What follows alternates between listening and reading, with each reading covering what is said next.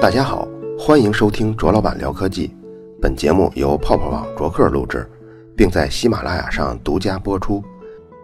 上期节目咱们说到，佩雷尔曼的那一篇证明已经被很多重要的数学家验证了，所以大家就比较相信这份证明是正确的。所以有相当多的人参与到其中，有的数学家联合出版社证明这个整个过程的详细解读，也有一些机构还举办了为期一个月的讨论会。你想，那份在一年半前发布的三十页的论文，到了现在已经俨然成了一个小型的产业链了。如果当初佩雷尔曼是把论文发表在学术期刊，接受同行评议的话呢，那么根本不会想象到现在这个情况。而且佩雷尔曼的这种任性的做法，就是只公开的发表在网上，并没有接受学术期刊的审核。就这种做法，甚至还开创了一个先河，在行业中一些特别牛逼的人物。他们也不再按部就班地走常规的发布流程接受审核了，他们心中可能也有佩雷尔曼的那股傲气，所以有些内容根本不发学术期刊了，只在 Archive 上有一个版本。佩雷尔曼的这种傲呢是很特殊的，比如说你要是邀请他去做讲座吧，讲座后的答疑，不论是多细琐的问题，他都耐心地一一解答，而且态度是非常平易近人的。你看，这不是讲座吗？所以有人听完就给整个讲座做笔记。但是有人如果在会后拿着这个笔记让佩雷尔曼再看一遍的话，就是说您帮我看看哪儿是不是记错了。对这种要求，佩雷尔曼是断然拒绝的。他的理由是这种重复劳动他不做。既然佩雷尔曼不愿意做这种重复劳动了，那他从前的那些好同事、好朋友就帮他做。田刚就是其中之一。他和摩根一起编写了证明的整个过程，而且他还试探的给佩雷曼发了一个邮件，问他是不是考虑先把 Archive 上的证明先出版一下啊？因为田刚和摩根他们计划是，佩雷曼先把他的原稿发布以后，他们再发布这本详细的证明过程。结果佩雷曼也没回他，田刚猜呀，应该是佩雷曼觉得 Archive 上那篇文章内容已经足够了，所以就没理他。摩根的运气呢比较好，因为他每一次去信呢都是问一些具体的数学问题，这个佩雷尔曼基本上是立刻就能给出他回复。摩根就跟记者说，这种情况啊，在数学家之间讨论专业问题的时候是非常罕见的，因为大部分的时候，当一位数学家给另一位数学家提出一个问题以后，那另一个被问的数学家呀，要不就是弄半天也不太理解你问的是什么，要不呢？就是从另一个根本不是沿着你思考思路的方向给你的一些解答，虽然也许是对的，但是对你没什么帮助。可是佩雷尔曼每次给出的答案就像是老师给学生讲题那样，只要摩根一问，佩雷尔曼就好像知道摩根哪儿绕住了，哪儿没懂。后来摩根除了写数学问题呢，也试着在这信里头夹杂一些其他的问题，比如愿不愿意出版这个证明啊？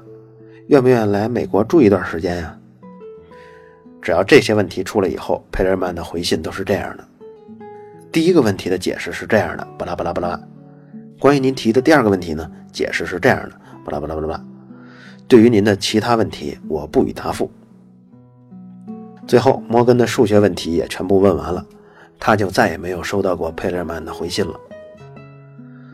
二零零六年，田刚跟摩根完成了这一套。庞加莱猜想的证明的详解，他们俩人把样书寄给了佩雷尔曼一套，结果包裹在一个月后被退回来了，邮件单子上写着“邮件被拒收”。佩雷尔曼回到了斯捷克洛夫研究所，这里还是他最适应的地方。不过因为俄罗斯的经济发展，这里也开始发生了变化，老房子开始装修了，工资也涨上去了，佩雷尔曼也可以拿四百美元一个月了。不过他还是格格不入的，自己心里的规矩有那么一大套，比如他出差去莫斯科做演讲，差旅费呢他不报，他认为不应该浪费所里的钱，所以自己掏腰包。但是所里的会计还是挺认真负责的，一个五十多岁又矮又胖的一个女会计，左催右催，佩勒曼就是不填这个报销单。那好，你不填，我帮你填。等填完了以后，会计又把这报销单寄到各处找人盖章。最后终于把手续搞定了，拿着这笔钱跑去送给佩勒尔曼，可是佩勒尔曼还是不收。他说他不应该花所里的钱。结果这会计呢又到处找证据，证明了这笔钱不是所里掏的，而是外界对研究机构的一个赞助。到这儿，佩勒尔曼才收下。这种古怪的事儿呢还经常发生。二零零五年十二月，佩勒尔曼突然向所里提出了辞职报告。所长回忆说，他对研究所里任何人都没有意见，但是他在所里头没有任何朋友。他对数学感觉非常失望，想试试其他事儿，所以辞职了。这个院长也是见过形形色色古怪的数学家，听到佩勒尔曼想辞职呢，他想了想，说：“要不然你把十二月干完了再走吧，起码把这四百美元领了呢。”结果佩勒尔曼还是没听，直接辞职了。接下来发生的事儿就很奇怪了。二零零六年六月，也就是佩雷尔曼辞职以后半年，《亚洲数学杂志》出版了一期，这一期用所有的版面三百页纸，刊登了两个中国数学家曹怀东和朱希平的一篇文章。文章题目是《庞加莱猜想和几何化猜想的完全证明》。杠汉密尔顿佩雷尔曼瑞气流理论应用。从这标题乍看上去，这篇三百页的论文应该是另一个版本的对佩雷尔曼证明的详细解读，就像田刚和摩根合出的那本书似的。但不同的是，曹怀东跟朱希平这两位数学家，从2002年佩雷尔曼公布了第一篇文章开始，到现在的三年半的时间，从来没有参加过克雷研究所赞助的任何讨论会。他们呢是在邱成桐的指导下完成工作的。邱成桐是华裔的数学家，现在在哈佛大学当教授，曾经也获得过菲尔兹奖，而且他还是汉密尔顿的好朋友，他还是《亚洲数学杂志》的主编。佩雷尔曼当年贴出第一篇文章的时候，不是还通发了十二位数学家吗？其中还有邱成桐。不过邱成桐是这十二位数学家中谈论佩雷尔曼这篇文章最少的。唯一一个公开的就是他曾经向科学杂志表示，就是 Science，表示佩雷尔曼的证明是有致命缺陷的。所以从这点就不得不怀疑邱成桐跟汉密尔顿应该是一派的，他们是把佩雷尔曼视为敌人的。如果再看看这两位中国数学家的论文摘要呢，在数学界呀，你这个论文几乎看不到这种风格的摘要。我给大家念一下，摘要是这样的。在本文中，我们给出了庞加莱猜想和几何化猜想的完全证明。本研究工作是基于过去三十多年中多位几何分析学家积累的成果之上的。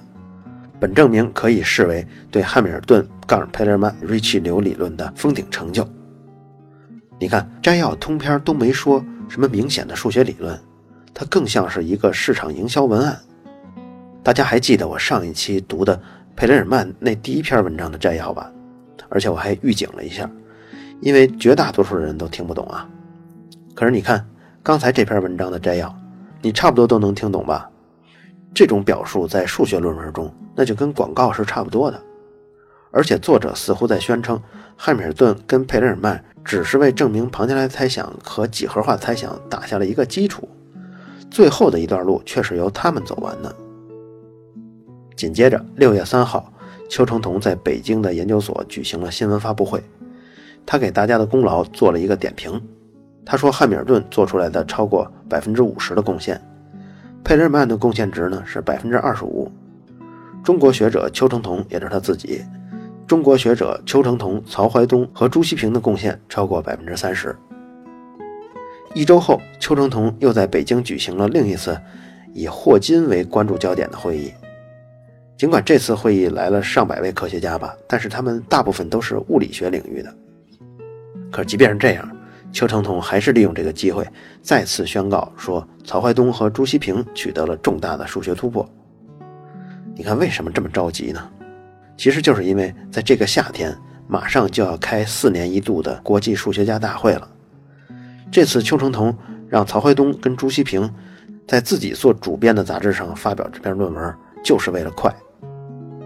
这届数学家大会呢，肯定是免不了要讨论一下庞加莱猜想的证明和克雷研究所的第一份奖金的归属。现在离佩雷尔曼放出那三篇论文已经有三年多的时间，市面上发表的关于庞加莱猜想跟几何化猜想的解释也已经有两套了。他们都在开篇就已经写明了，他们的阐述是解释了佩雷尔曼的证明。可唯独是这两位中国学家的这份论文，声称庞加莱猜想是自己证明出来的，而佩雷尔曼只是做了辅助性的工作。很多数学家就质疑：你们既然宣称证明了庞加莱猜想，那么作为一个首发原创的内容，这是不是也太慢了点儿？八月二十二号，国际数学家大会在马德里开幕了。开幕式那天早上，每个人都收到了大会的一份新闻稿。稿件里宣布，佩雷尔曼将获得菲尔兹奖。这里面解释到，截止2006年夏天，数学界仍然在检查他的论文，以确保论文的完全正确。猜想已被证明。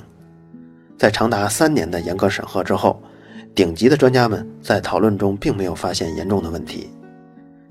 就在开幕的当天，《纽约客》的新一期也发表了，上面登了一篇文章，叫《流行的命运》。这篇文章是两位作者一起完成的，一位呢就是《美丽心灵》这部书的作者，一位是科普记者。咱们以后有机会也可以说说《美丽心灵》，大家可能看过电影了，就是通过这本传记改编的，说的就是一个患有精神分裂的人，在博弈论跟微分几何学领域研究的都很深，并且最后还获得了诺贝尔经济学奖的这么一个科学家约翰纳什的故事。也许是因为对科学家了解比较深吧。哪怕是一个神经分裂的科学家，也可以顺利的交流。所以这篇文章的两位作者竟然成功的面对面的采访到了佩勒尔曼。这期呢还刊登了三位数学家对到底是谁证明的庞加莱猜想的看法。迈克尔·安德森是第一位，他的原话说是：邱成桐希望成为几何学界的王者，他希望一切理论来自于他，他对一切都得有监督权，他不喜欢其他人侵占他的领地。另一位数学家呢是摩根，他的观点是，他反对曹怀东和朱熹平的观点，就是说佩雷尔曼的文章存在严重缺陷，而他们填补上了这些缺陷。摩根说，佩雷尔曼已经完成了证明，而且他的证明是完整的，是正确的，他看不出曹怀东跟朱熹平的工作有什么新意。然后在这次大会的新闻通讯上呢，也出现了曹怀东和朱熹平的采访。他们当然肯定是认为这些成就是自己做的了。事后谁也没想到，这些争论都登出了。曾经数学圈里也有很多关于著作权呀、名誉权之间的争论，但是最多也就限于在这个圈内，社会媒体是没有关注的。但是这次声势巨大，大多数数学家都没有和主流媒体打交道的经验，所以这次看到自己昨天说的话，今天就在新闻里跟电视里反复播。都有点傻。邱成桐呢比较聪明，他雇了一名律师，要求《纽约客》做出修正并且道歉。不过这些纷扰对佩雷尔曼来说几乎没有影响，因为他根本不会上网，也不看那些杂志和报纸。颁奖的时候终于到了，国际数学家大会委员会主席宣布，有四位数学家获得了四年一度的菲尔兹奖：俄罗斯数学家安德烈·奥昆科夫。还有咱们熟悉的佩雷尔曼，还有华裔数学家陶哲轩，还有法国数学家温德林沃纳。名字的顺序是按字母排序的，所以佩雷尔曼排第二位。到讲到了佩雷尔曼的时候，主席说，一份菲尔兹奖应该颁给现在正在圣彼得堡的格里高利·佩雷尔曼先生。他在几何学上做出了卓越的贡献，他为瑞奇流的分析和几何学结构带来了革命性的洞见。但我很遗憾。佩雷尔曼博士谢绝了这个奖项。颁奖大会上，众人惊愕。但其实呢，早在颁奖的前一年，委员会就开始为劝说佩雷尔曼领奖而努力了。颁奖的前一年，程序委员会曾经给佩雷尔曼发去一封邀请，请他在大会上做一次演讲。当然了，他们肯定是没有收到回信。按说，每一届大会啊，都会邀请几十位数学家做演讲。所以，对程序委员会来说，一位不来就不来了，再邀请其他人嘛。毕竟提前一年准备的，总能找到人。但当主席听说佩雷尔曼没回的时候，就有点着急，因为那个时候国际数学家大会呢分两个完全独立的部门，一个是程序委员会，他们负责推进各种事务跟各种程序；另一个是评奖委员会，他们专门负责评选菲尔兹奖。两个部门是完全独立的，互不联系。也就是说，流程委员会是没有人知道谁得奖了，所以佩雷尔曼不回信对他们来说不回就不回呗。但主席可知道，他如果不来做演讲，那这奖颁给谁呀？所以呢，就有点着急。他呢就赶紧从这些人里找，哎，程序委员会有一个哥们儿叫基斯利亚科夫，你听这个名儿，他就是俄罗斯人。他不光是俄罗斯人，还曾经在。斯捷克洛夫研究所工作过，也就是说，曾经跟佩雷尔曼还是同事呢。主席就托他去找佩雷尔曼聊聊。这人呢，还真跟佩雷尔曼说得上话。去了他们家，聊完了，主席才知道，原来佩雷尔曼拒绝的理由啊，是你委员会邀请我去，可是你却不公布委员会成员的名单，我都不知道你们这委员会里有谁，所以他不想掺和到这种有阴谋论风险的这种会议中去。委员会一看，得嘞，您不是不信任吗？我们给您把委员会的全体名单给您发过去。就这样，一封委员会名单又寄给了佩雷尔曼。可是结果又石沉大海，没有回信。这时候，主席又派基斯利亚科夫去当面找佩雷尔曼了。佩雷尔曼这回的解释是：你这名单公布的太晚了，他什么也不想说，不去了。主席收到这封信呢，更着急了。这届主题就是庞加莱猜想啊，菲尔兹奖就是佩雷尔曼呀，主角中的独角戏呀，你不来我们还办个什么劲呢？这个主席约翰鲍尔爵士，他买了张机票就跑到圣彼得堡去了。你看这主席亲自登门邀请数学家参加会议去了，这还是这还是数学史上的头一次啊。两个人据说聊了几个小时，佩雷尔曼还是不愿意接受这个奖项。主席甚至都妥协到说：“你可以不出席，我们可以把奖杯给您运到圣彼得堡。您觉得什么时候想领了，我们再给您颁发，只要您别拒绝这奖项就行。但那也不行，就是铁了心了，就是拒领这个奖。结果几个月后就发生了颁奖台上的这份尴尬。这次大会上，汉密尔顿的发言是很令人瞩目的。他说：证明的纲领是自己和邱成桐发明的。”佩勒尔曼的跟进为问题的解决提供了最重要的部分，并宣告这一纲领的完成。曹怀东跟朱希平的论文是一个充分的阐述，使得纲领圆满结束。这个发言中啊，他既没有暗示曹怀东和朱希平证明了庞加莱猜想，也没有说明佩勒尔曼就应该获得这个奖项。等到这届大会结束，国际数学界已经是。完全接受了佩雷尔曼证明了庞加莱猜想的这个结论了。克雷研究所也要按照2000年的诺言来履行了，也就是从那一天为起点，开始奖金发放的倒计时了。2007年秋天，一份 PDF 文件在数学家圈子里开始流传了。这份文件是什么呢？它分成左右两列，文件的左列是2003年。克莱纳和洛特写的一份关于佩雷尔曼第一篇文章的注释的原稿。文章的右列呢是三年后曹怀东跟朱希平的那篇论文的摘录。结果左右一对比啊，就能发现大段大段的文字都是逐字相同的，也就是说不是表述相同了，是一个字母都不差的相同。结果之后三个月，《亚洲数学杂志》刊登了一份刊物表，曹怀东跟朱熹在刊物表里解释说。这个左右两列之所以那么相同，是因为他们三年前忘了把克莱纳跟洛特的这份材料加到引用的材料中去了，没给标出来。接着呢，这俩人又把挂在 Archive 上的那篇论文改了个名字，摘要中也不再说是他们给出了完整的证明，取得了封顶的成就这样的话了。如果用更直白的话来说，曹怀东和朱希平终于承认了剽窃，并且做了一些弥补和道歉。佩雷尔曼拒绝菲尔兹奖的这个新闻从西班牙传到了俄罗斯，成了爆炸性的新闻。佩雷尔曼成了名人中的明星，就连那些发行量过百万的小报都开始疯狂的报道了。佩雷尔曼曾经的二三九中学几乎每天都在开新闻发布会，挡不住的记者往家里涌。佩雷尔曼现在上街遇到最多的就是人们举着手机拍他。渐渐的，佩雷尔曼也养成了一种习惯。就是对任何人都说自己不是格里高利·佩雷尔曼。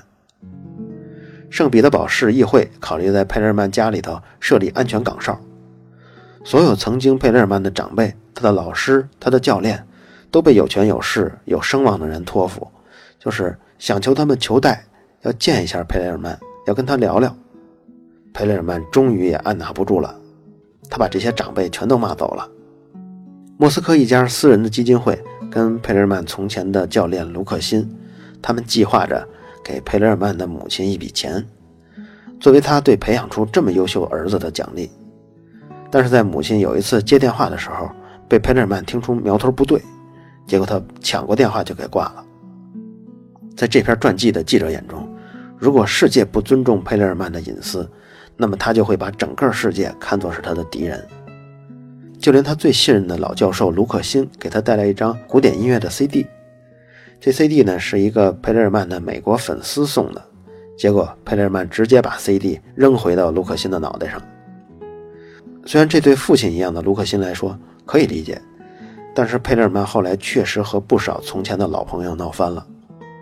原来苏联国家奥数队的总教练阿布拉莫夫这些年是少数几个时不时就去佩雷尔曼家里头聊聊天的人。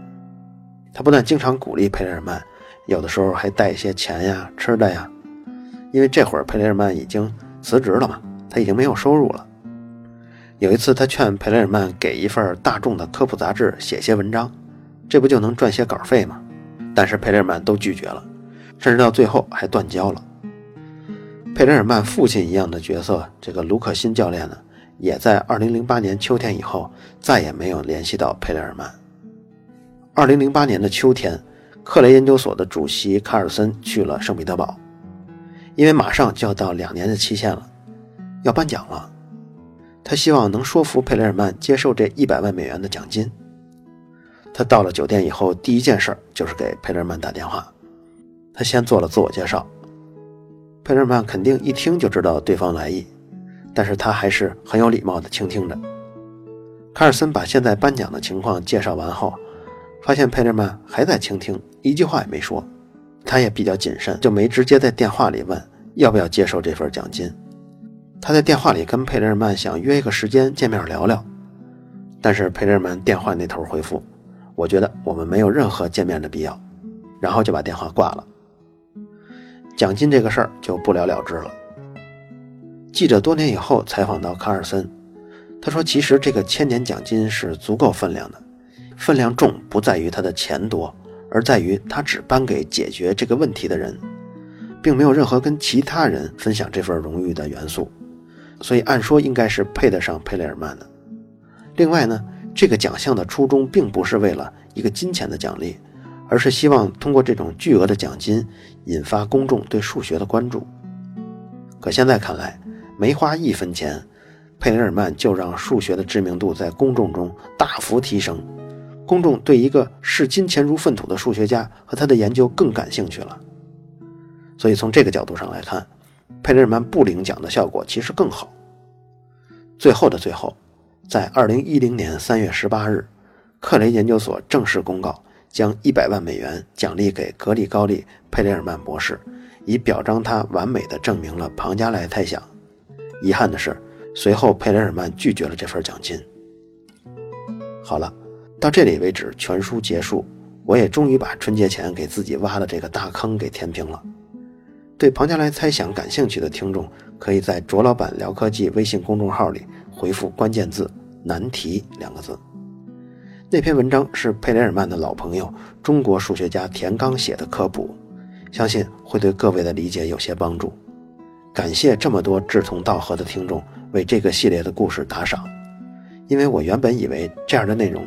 是几乎很少人听的。后续的节目呢，咱们在这期也做一些预告。有一个是关于特斯拉的，当然不是汽车的那个特斯拉，而是历史上那位传奇人物尼古拉特斯拉的。我们还原他的本貌。还有一个是为今年三月九号开战的人类对 AI 的围棋大赛，是李世石挑战谷歌的 DeepMind。为此，我正在看这个李世石的自传。另外还找来了常浩跟聂卫平的自传做一些补充，希望届时大家喜欢。好了，以上就是本期卓老板聊科技，在同名的微博和微信公众号中还有其他精彩内容，期待您的关注。如果您对本期节目非常认可，也可以在收听界面的最下方为我打赏。